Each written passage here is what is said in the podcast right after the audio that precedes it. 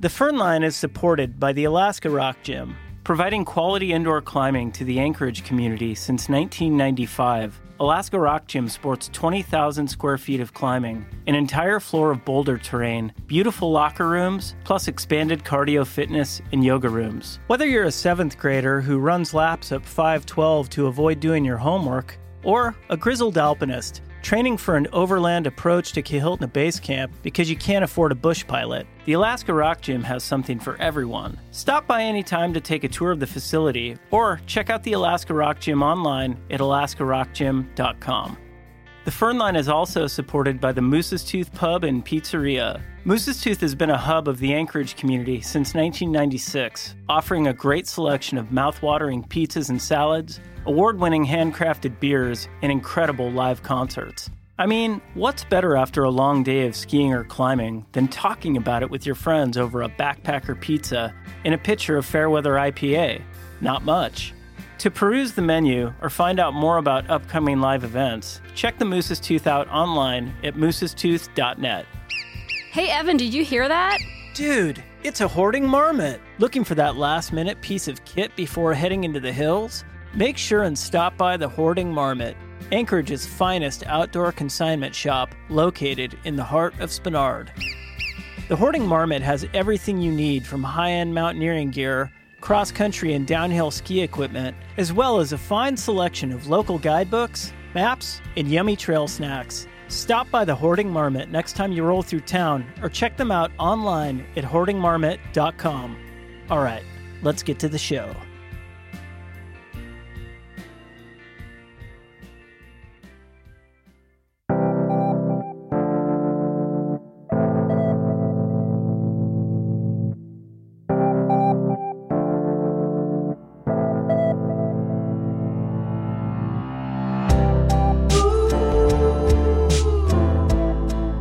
Friends, I'm Evan Phillips, and you're listening to The Firn Line, a podcast about the lives of mountain climbers. On season two, I'm chatting with alpinists and other outdoor enthusiasts who are pushing the limits of creativity in the mountains and in their daily lives. My goal is to have meaningful conversations with an extraordinary group of people, the folks who choose to live full value lifestyles in the most beautiful and wild regions on the planet.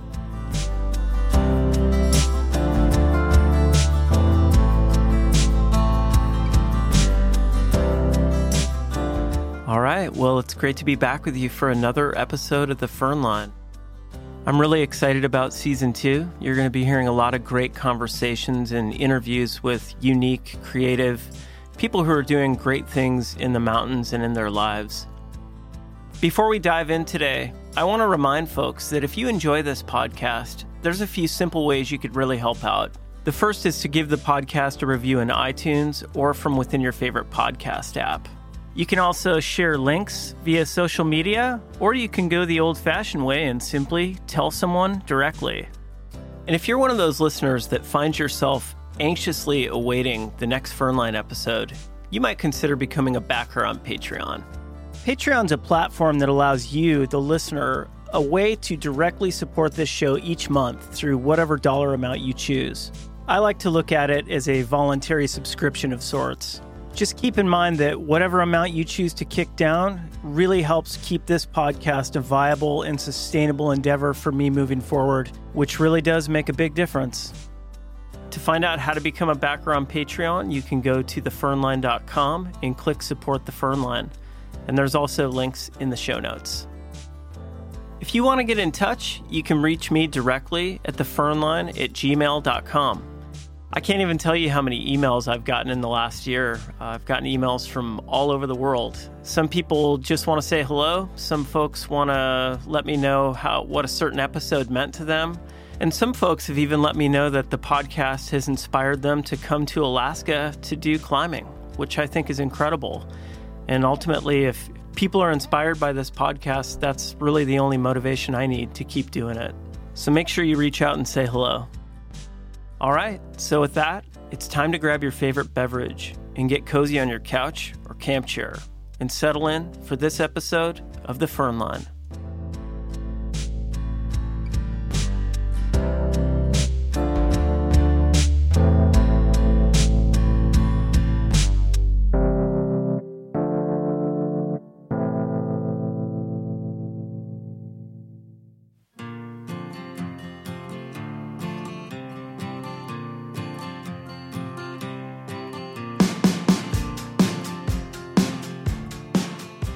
On today's episode of the Firnline, we'll get to know legendary North American alpinist Conrad Anker.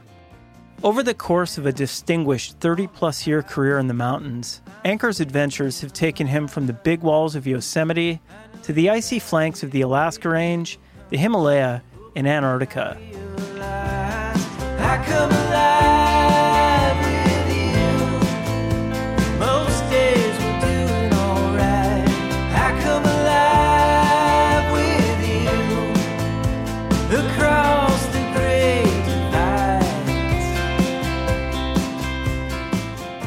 Although Anker is probably best known for discovering Mallory's remains on the north side of Everest in 1999, it's his earlier adventures in Alaska that I've always been fascinated with. That's why I was excited to sit down with Conrad this past February to talk about his formative experiences in the mountains, the friends and partners that meant the most to him along the way, as well as his efforts in environmental activism.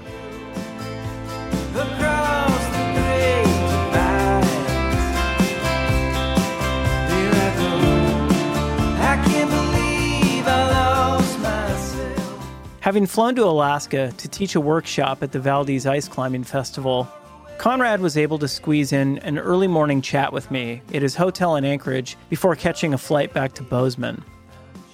We started our conversation by talking about his early outdoor experiences with his family, how that led him to Utah, and ultimately to a friendship with another legendary alpinist, a climber named Mug Stump.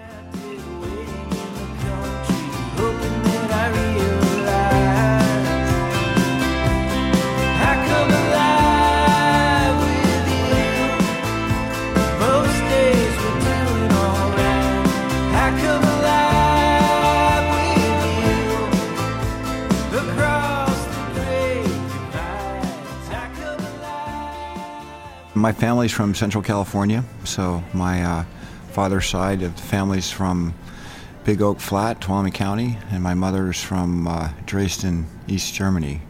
And my dad was uh, in the service after the Second World War, met my mom, and then brought her back to uh, Big Oak in that area. So I was born in San Francisco, um, lived in California, and then um, sort of the beauty of being there was that um, with my grandparents, we'd get out every weekend in summer and we'd do these backpack trips. And so going outdoors was what we did. That was that was recreation for our family. When I got started, it was in the day when backpacking was still a thing. Maybe backpacking will come back because it's kind of hipster type stuff, and I can see the hipsters like, "We got a backpack, yeah, it's cool." With external frame backpacks. Of course, and skinny jeans and stuff like that. So they'll be like, "Oh, check this out, '63 Everest." They were fully retro, but um, getting back into the outdoors was always um, sort of the key thing. And so we started out backpacking, doing trips like that, and peak bagging. But it wasn't until I was uh, 14 that I did a, a, roped climb, and so it was. Um, but it was different. So 14 was 1974, we didn't have climbing gyms. Um, there wasn't like a way to um, find out about climbing. There was a, a, guide school, one in the Tetons, one in Rainier, one in Yosemite, but it wasn't like it was that easy. There wasn't a community to find it. And so if you became good at backpacking and doing those type of skills, then you would graduate and move up into uh, climbing. Nowadays, people can be introduced to climbing by going to the climbing gym because it's a it's an alternative to lifting weights in front of a mirror, and it's a lot of fun. You get to meet people, so they're into it, but they don't have this um, uh, the wilderness uh, backcountry type ethic, unless, of course, you live in Alaska, and then you're all about the wild. Yeah, I uh, attended school in Salt Lake City at the University of Utah, so three different types of rock there, and skiing and ice climbing. So it was a good place to be um, a student. I enjoyed it, and it was a good it's good to, to be part of that. And so, but the skills there that um, one would need in the mountains ski touring and avalanche awareness, ice climbing on steeper terrain, and then rock climbing, they're all available there. And um, so go down to Zion, you can climb a big wall or drive out to Yosemite and you've got a, um, the big wall of all big walls, El Cap, to, to practice on. And it was um, in the mid 80s when I was in Salt Lake getting, uh, cutting my teeth, so to say. Um, Mug Stump was a, a local figure there, and he had, uh, encouraged me to go out and go do climbing. And, and one of his, the, the litmus test was you have to do El Cap and you have to do Denali. So if you did those two peaks, you had the technical skills of climbing a big wall, and then you had the uh, skills to endure cold weather on Denali. So combine both those skills, and sort of that's the direction that I took uh, climbing, which is alpine big walls on granite peaks. How did you first get connected with Mug Stump?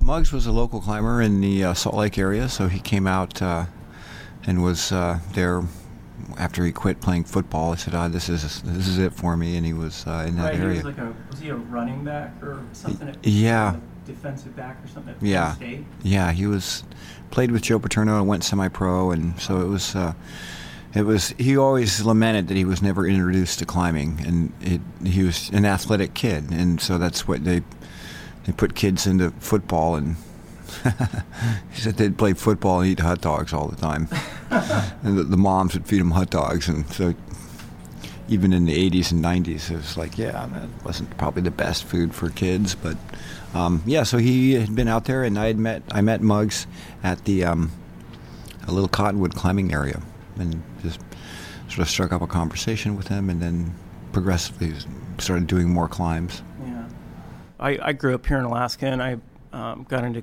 climbing when I was about 17. I'm 42 now, but you know, back in the early to mid 90s, you know, this was a few years after Mugs had passed away, but to me and my small cadre of climber buddies, you know, he was kind of the person that we like looked up to, and we wanted to climb like him. And um, you know, how did how did you see Mugs back then? And, and it, to you, did he have some sort of vibe that there's something about him that that you were drawn to? Yeah, Mugs was definitely a force of nature. So there's um, people that you meet that are really strong and charismatic, and they have a presence about them. And Mugs was certainly that person. So, I mean, he was uh, a striking fellow and was dedicated to climbing and the pursuit of climbing. And the climbs that he got after and the ones that he saw were all um, driven by that focus. And so that. Um, it was interesting because he kind of came through the transition of sport climbing, which carried over into mountain climbing, but rock climbing was a uh, began in mountain climbing, so starting from the bottom up and all those things. And so now we have a, a much different look on and, and, take on that collectively. But Mugs was a, a, a, traditionalist, which gave him that edge and gave him that that uh, that presence. And um, yeah, it was I remember one time we got pulled over, and the uh, law enforcement officer was. I was like totally chicken. I'm like, oh no.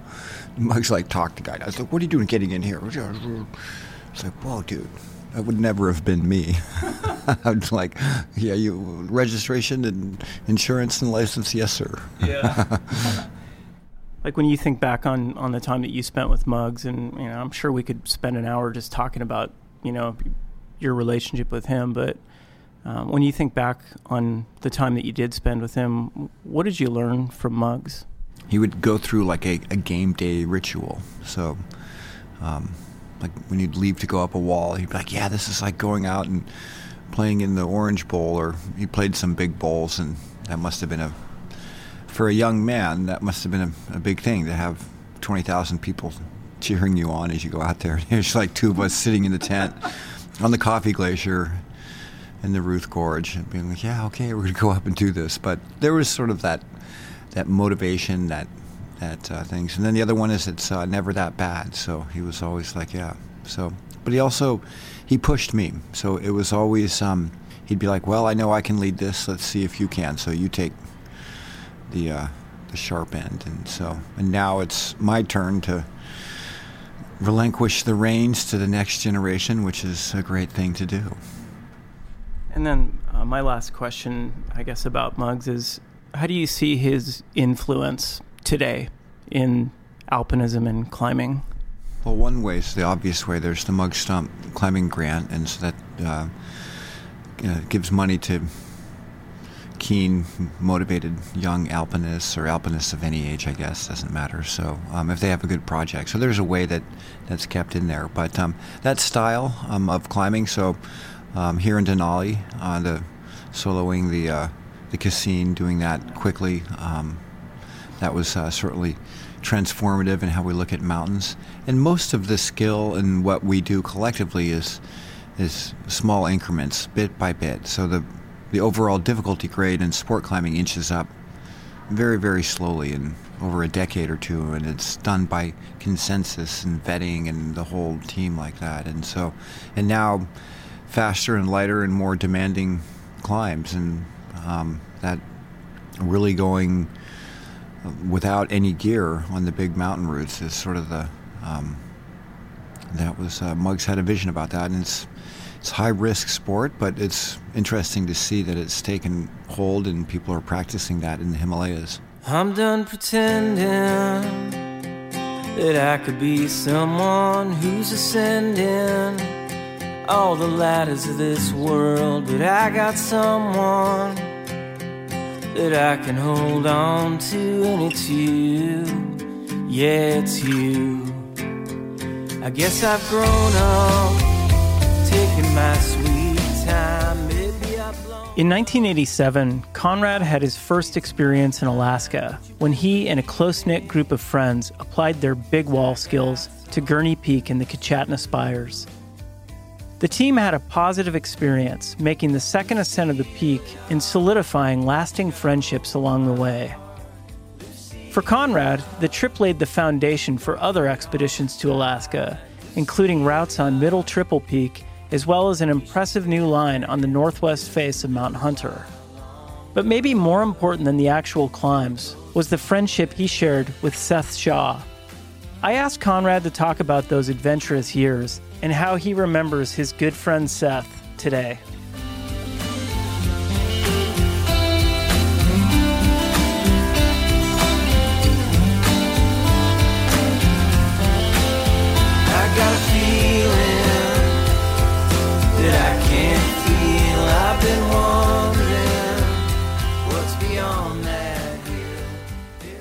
Um, the American Alpine Club has the uh, the fellowship grant for climbers under 24. So in '87, I was uh, under 24, and we applied for a grant. Um, thanks to Mugs, he gave us a picture. He's like, ah, "Send this one in. They'll they'll grant you some money for sure." And so I think we put a grant in for the the I forget the name of the Young Fellowships award climbing thing, but we got uh, I don't know hundred dollars each. We were a team of four, so we were four hundred bucks. Hey, you don't have money, uh, yeah. a lot of money. so, and we drove a uh, Ford Econoline from Salt Lake all the way up. So it was uh, Seth Shaw, Rob Engle, and James Garrett and myself, the four of us, and that was our. Um, flew in with Doug Geeting, landed on the Trident Glacier, had to go up over the pass um, to get over to the southern exposure, and that's where we began the southeast face of uh, Gurney Peak, and it was uh, the second ascent of the peak and the first um, the climb of that wall of that size. And it might be the peak still hasn't been climbed for a third ascent, but um, so that was it was a great trip, and it was neat to be there. And that was uh, my first Alaska experience, and so we uh, went to the the Kichatnas, and it was a beautiful trip. Portaledges, and we were just young, and it was. Um, but it was kind of set the type of climbing that I've pursued in my career, which is wall climbing in an alpine setting, and specifically on granite rock.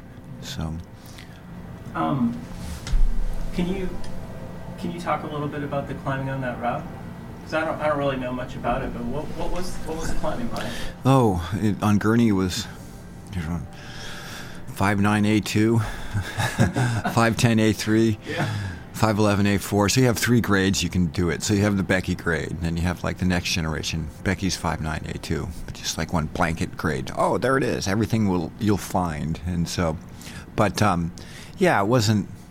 It was aid climbing up granite cracks, and we saw really nice. There were some really neat geologic features there. So um, vugs, but we didn't take any crystals out. So there's bad luck if you pull a crystal out on a mountain that you're climbing. So look up the story of uh, Jack Lewis and Tom Bauman on the uh, Eye Tooth. So another little sub story of, of arcane uh, Alaska history. Yeah. And so, but we didn't. Um, there's uh, just one of those little things that we do. But that was it was a beautiful mountain. It was neat to be in there. We were there in the month of April. And then um, that was 87, 89, came back to the Alaska Range, and Seth Shaw and I climbed the northwest face of Mount Hunter. Um, so it was uh, a young guy's route. Um, I wouldn't go do it now. There's a cornice up there, but hey, when you're young, you're like roll the dice, and you like and accept that level of objective hazard. If I go fast enough, I'll get through the uh, potential danger, and so don't do that anymore you know, I don't know much uh, about Seth other than it. It seems like you know he was a, a real strong climber. Um, you know, I, I remember you know when I was really young, kind of seeing some stuff about him in the magazines as well, um, and uh, you guys must have had some sort of connection if you were you were doing those those routes together in that time. Um, what what was your guys' partnership like, and uh, maybe just talk a little bit about Seth. Great guy. Unfortunately, he lost his life in a uh, crevasse fall in uh, May of 2000 on the, in the Ruth Gorge. So, um, but um, yeah, Seth and I got to know each other in '81. We were both living at Park West, which was um, the kind of the the family style ski resort up at Park City. It's since been bought and turned into a place with condominiums and coffee shops and what like. Um, but it was kind of neat back then. And Rick Wyatt was on Ski Patrol, legendary skier and climber in the Utah area, and so he kind of helped Seth and I get our feet going and climbing. And so we climbed together in, in Utah, and then forging off into the greater ranges. So we were kind of. Um, I'm tall and lanky, and he was built like a fire plug. So we we complemented each other in that sense. And he was incredibly strong rock climber, sport climber, um, and would be able to do uh, those, uh, and was dedicated to uh, finding adventure in the mountains. And so that was it was neat. And, and, when he passed away, he was at that point in life where it wasn't about material things or money or or allocates that you might get from your peer group work wise. It was about working to save up to go climb, and that's um, I kind of like that. There's a simplicity to that, and it for whatever we can we can debunk that or take it apart philosophically saying that oh they're not contributing to society or anything like that. But at the end of the day if you're not harming other people and you're not harming yourself and you're minimizing your harm to the environment just by being alive we're harming the environment. If you can keep those three in there and you keep them within that um, uh, pursuing a life of, of alpine climbing is, is is respectable and noble from my view. So Sorry, all you parents out there, if I've just uh, sent your kid like, Mom, I listened to the podcast. Conrad says go buy a Sprinter van, go hang out in the valley, be climbing finger locks all day long.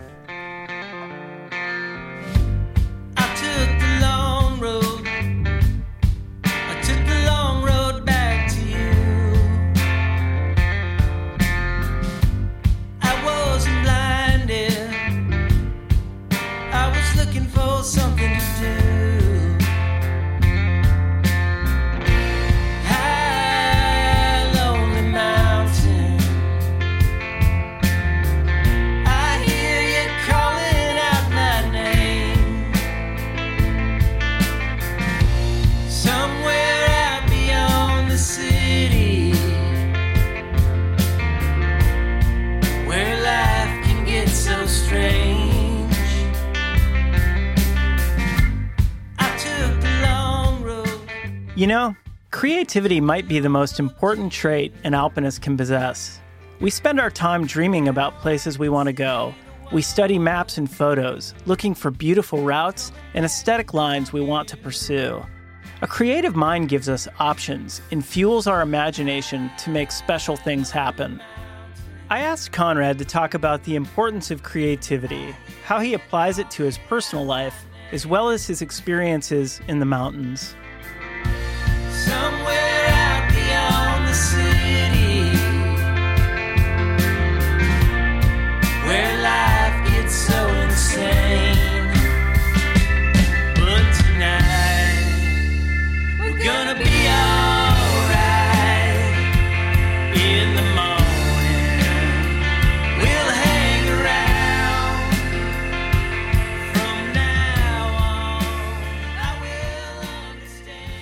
Yeah, there's uh, creativity.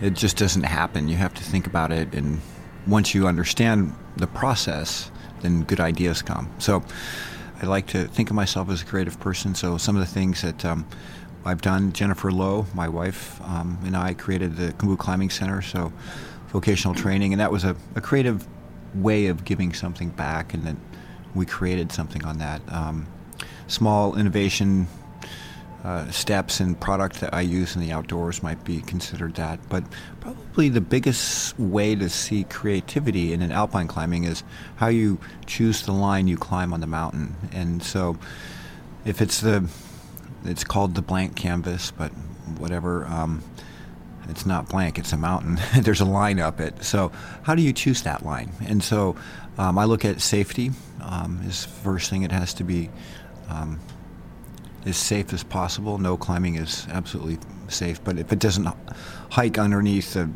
a, a calving serac, then it, it, scores points on that.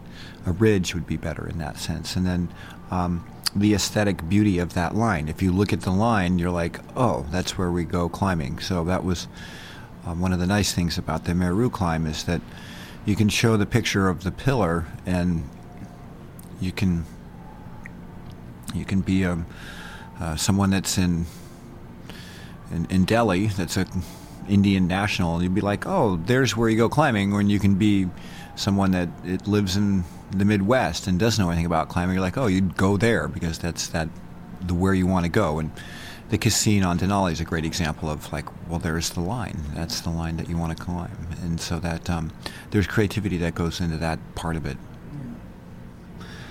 You, look for, for a one pitch or multi pitch, you look for good movement, but you really won't know that until you do the climb. So, but with an alpine climb, you look at the mountain and then you'll kind of suss out where you'd want to go climbing, what you want to do. So, I'm pretty specific. I'm, um, I seek out granite, so using geologic maps to find granite, um, and then going to where those ranges are. Um, sedimentary rock's great and limestone's awesome, but for alpine climbing, it just it's too dangerous for me, and it's always exfoliating and coming down. So there are peaks that are worth it, but um, they're not the steep ones. So the steep ones tend to be granite, and um, there's um, that connection to it. So um, that would be sort of um, the the core of it is outdoors and traditional alpine climbing it would be focused on granite peaks, and that would be the, the prism through which I look at uh, route selection. So, kind of changing gears a little bit, um, what is it that you most look for in a partner in the mountains?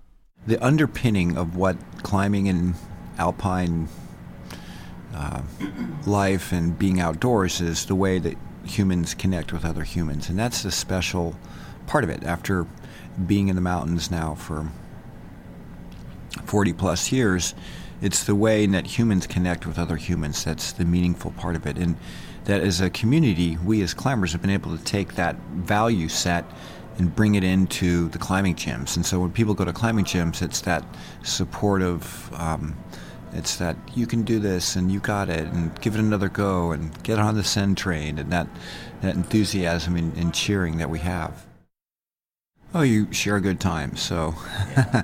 it's if you've been through, if you've experienced hardship together, there's that little bit of comfort. So even with friends, I did a trip 20 years ago. We get together and we sit down at the table, and you're like, "Wow, this is great. It's a cup of coffee. we didn't have to melt it. We didn't have to fire up the stove." And so it puts it into perspective that with that and that that support that you have to have for your teammate is. Um, there's not many things in today's culture that foster that and require it in terms of human interaction. So finding it in climbing is a pretty good thing. Looking at the people I like to go climbing with, um, they're someone that's safe and secure, that's not accident prone, someone that's an optimist, someone that's not a, a sugar hoarder or too absorbed with the self, so to say. Um, and then a willingness to uh, endure a little bit of suffering and pain because it, it's no mystery. Alpine climbing isn't difficult. You just have to have a, a high pain threshold and you just trudge along and fire your stove up and thank God you have good sunsets and sunrises. Yeah, a little bit of um, humor is good. It's a way of um, taking the edge off the situation, and so there's the much studied fireman's humor. So, what you know, what humor they use in the firehouse, and they're dealing with um, very emotionally challenging situations on a daily basis and professionally, and they're and they're geared for it. So, humor is a way of taking that off. So, um, but um, yeah, there's there's time for humor, and there's time for when it's not um, when it's not the uh, the best part of it. So, but um, yeah, you just um, I like puns. Sarcasm is is is can be tricky because you can really hurt someone's feelings when you don't realize that you think you're just being funny or something like this. So, but with uh, some of my climbing partners, it's you know like Honnold, he's convinced that I can't climb anything more than five eight, and so I'm like, well, dude, if you know how to run a stove, you'd actually be a climber. So we just poke fun at each other with that, and we have permission, so to say. So that's it.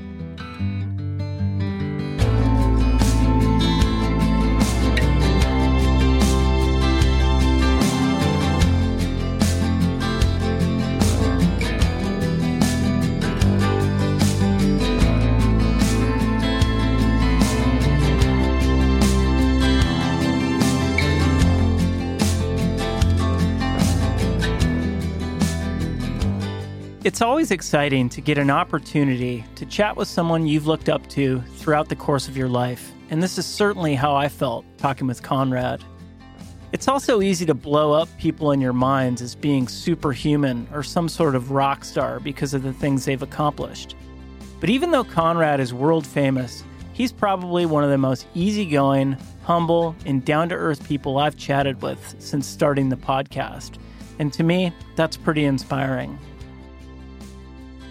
Before we ended our conversation, I wanted to make sure Conrad touched on his thoughts about environmental action as well as some of his future goals in the mountains. But before we got there, I asked him to describe what it was like to free climb the second step on Everest, the highest technical climbing in the world, which he accomplished in 2007 with his partner, Leo Houlding.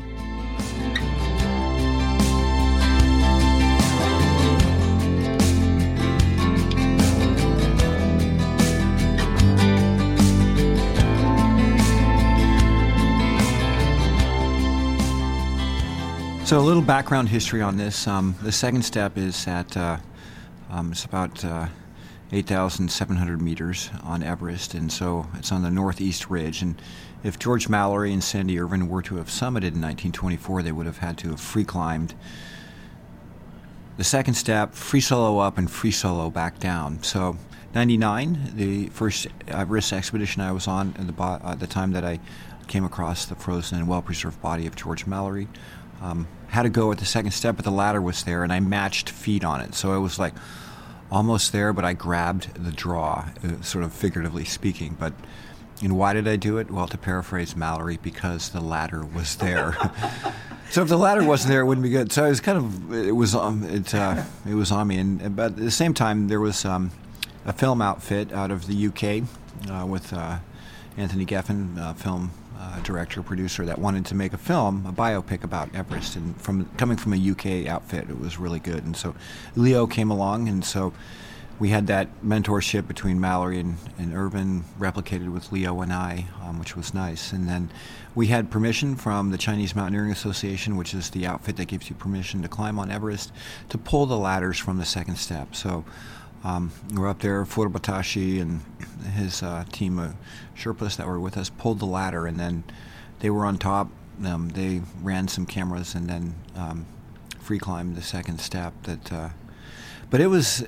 I was looking at some images, and I have a, a butt shot, and it looks like it looks dinky, but it's always like, well, it's bigger than what it is, and so you can't really uh, get the idea of the size. But when we led it, I had a um, uh, a number four um, friend. So that was the number. It was the lightest weight big friend at the time, without carrying up a jumbo, and then a two by four stack, and that's how I protected. So I hauled up a piece of wood, full Excalibur Yosemite style, and, and put the stack in there, and then uh, it had a little keeper leash on it. It was cute, and that's what I protected the second step with. And then went out and um, face climbed on some of the edges and was able to uh, clip a couple of the pitons in there. So, um, and it's it created quite a bit of controversy in 2007 when um, we were there, and so um, and we were unequivocally the first team to to to do it 100% free with photo documentation, and that's um, so a lot of people came up out of the woodwork and they're like, "Oh, I soloed it then, and I I did this, and it was easy. There was snow there, and it was um, was." Uh, it was Everest is sort of a lightning rod for controversy and stuff like that. But at the end of the day, it's the highest free climbing on the planet. So there's, you can't. It's higher than the summit of of K2, and there's no more technical climbing on the uh, south side. So that second step was, um, but it was uh, took my. Um, I climbed it with like mittens and, and, and, double boots with crampons on, and so a lot of channeling dry tooling type climbing and, and the skills that I had. And if we look at the level of climbing as I was introduced to it and how each successive generation has gotten better to it and the gear and the technique, um, and Leo being one of the most talented traditional climbers of his generation, that we still found it challenging. Um, gives you an idea of the severity of that route. Yeah. It looked hard.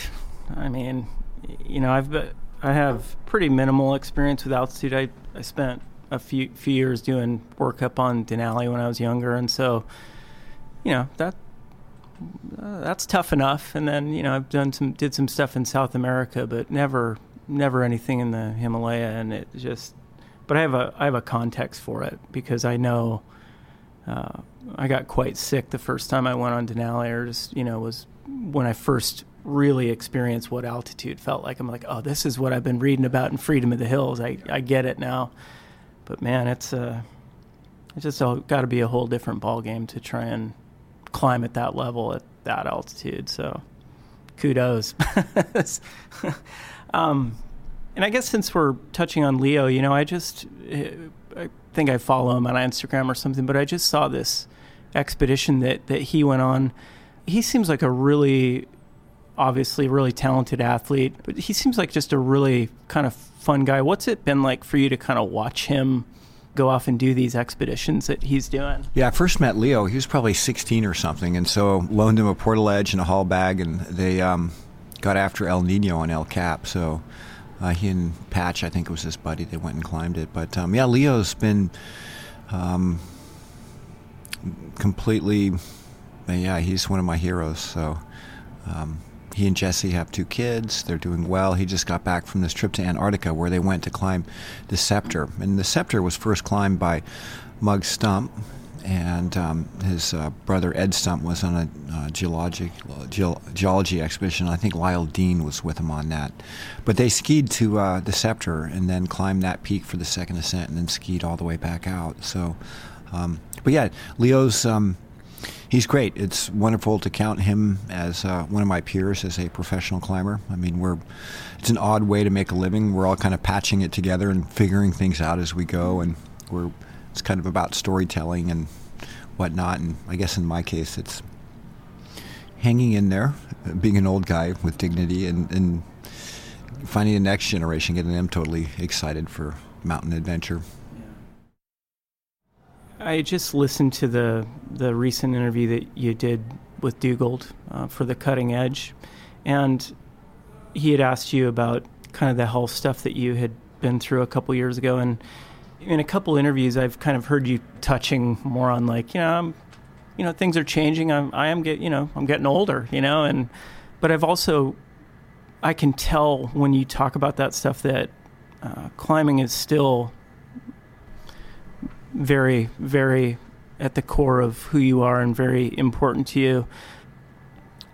Are you processing at all what it might be like to not be able to do that?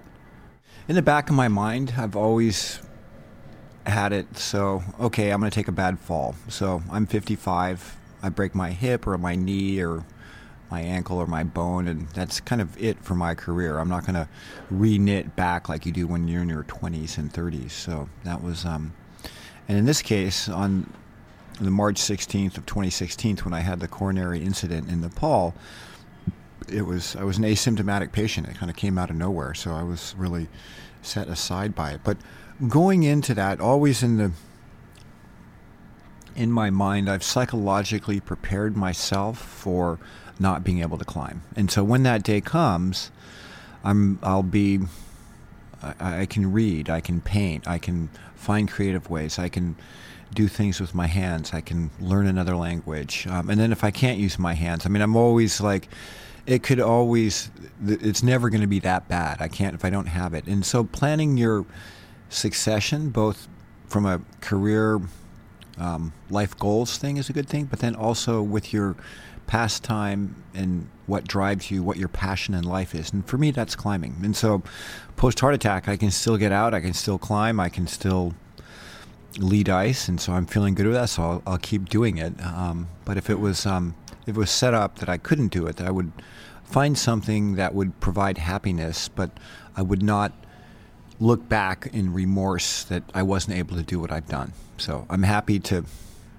Of all the climbing I've done, ended today, then that would be I would be happy with it. But I wouldn't starting tomorrow be like, oh darn it, I'm not. I'd find something to to be uh, optimistic about. So what we all want is dog energy, and people are like, "What's dog energy?" And you're like, "You, your dogs. If you've, if you're a friendly person, you have friendly dogs, right? But they come in, you open the door, and they're like, "Dude, where have you been? Yeah.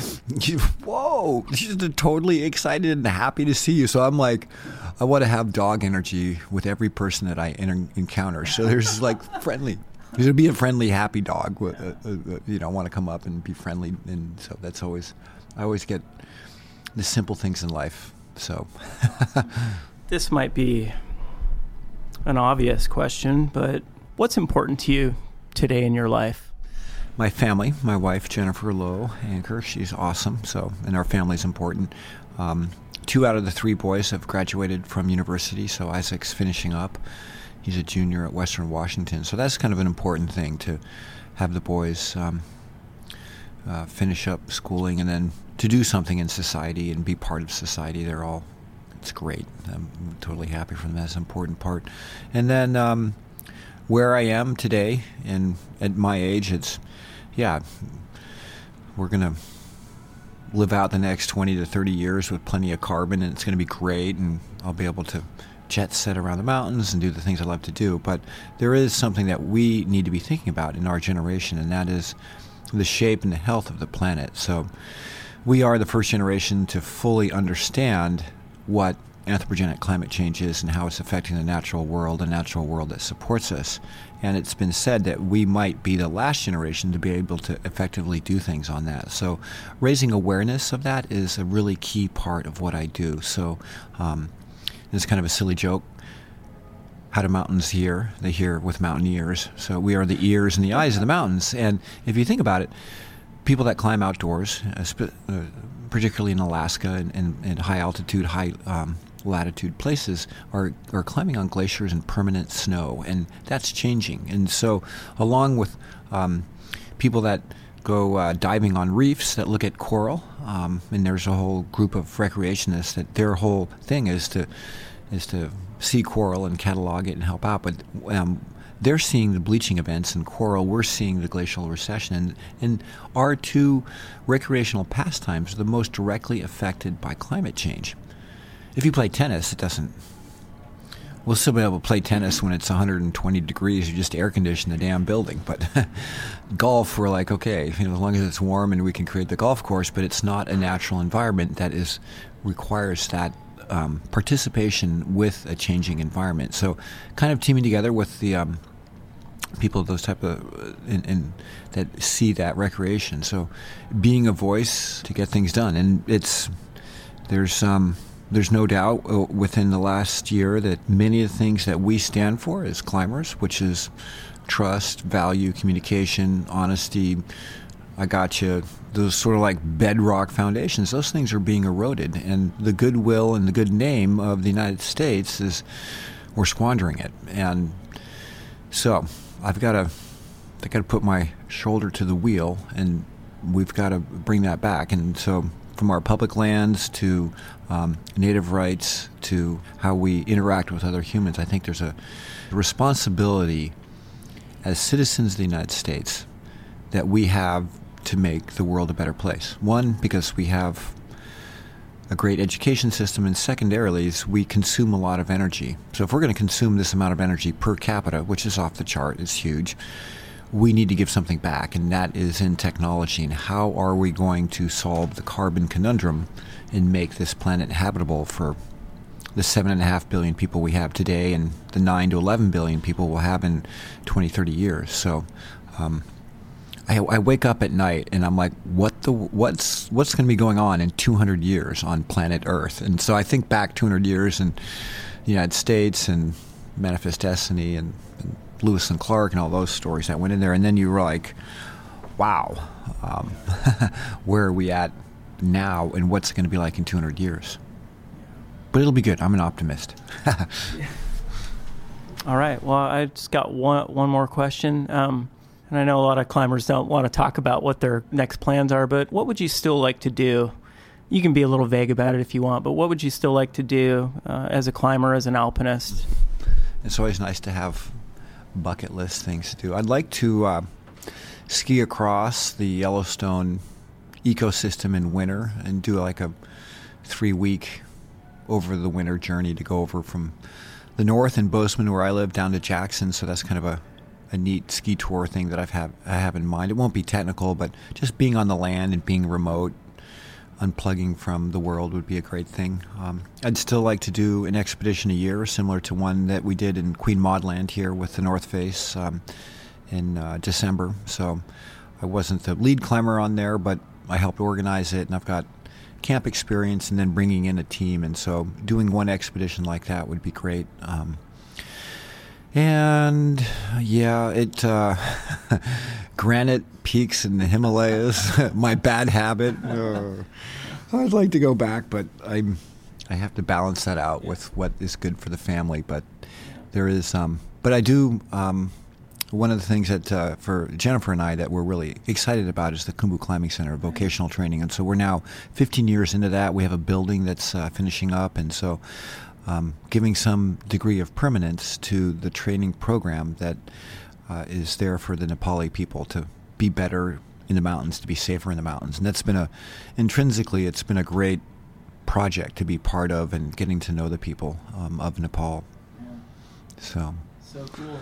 Well, last bucket list, I would like to free climb El Cap, but I'm going to have to I'd be like, okay, no more, no more like treat donuts or ice cream. I have to live a monk's life and really train for that. But that would be a bucket list goal. But um, yeah, parting thoughts. Hold fast, all storms pass. So if you're in doubt, then just weather the storm. It'll it'll be smooth sailing again. So that's kind of keeps in that. And then the other one is be good, be kind, be happy.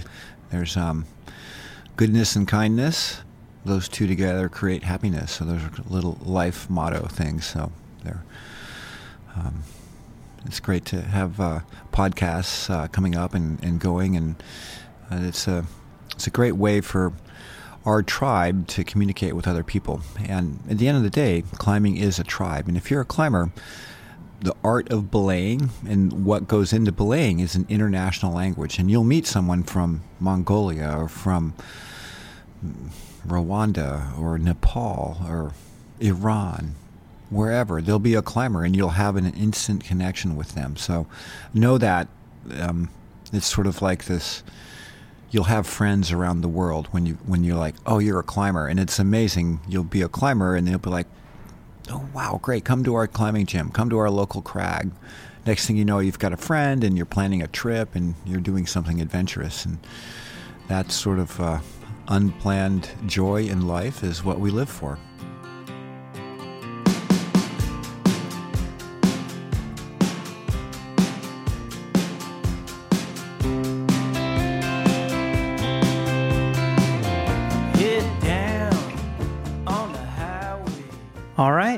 thanks for hanging out with me today. I hope you got as much out of Conrad's stories as I did, and I hope you can apply some of his immense alpine wisdom to your next trip in the mountains.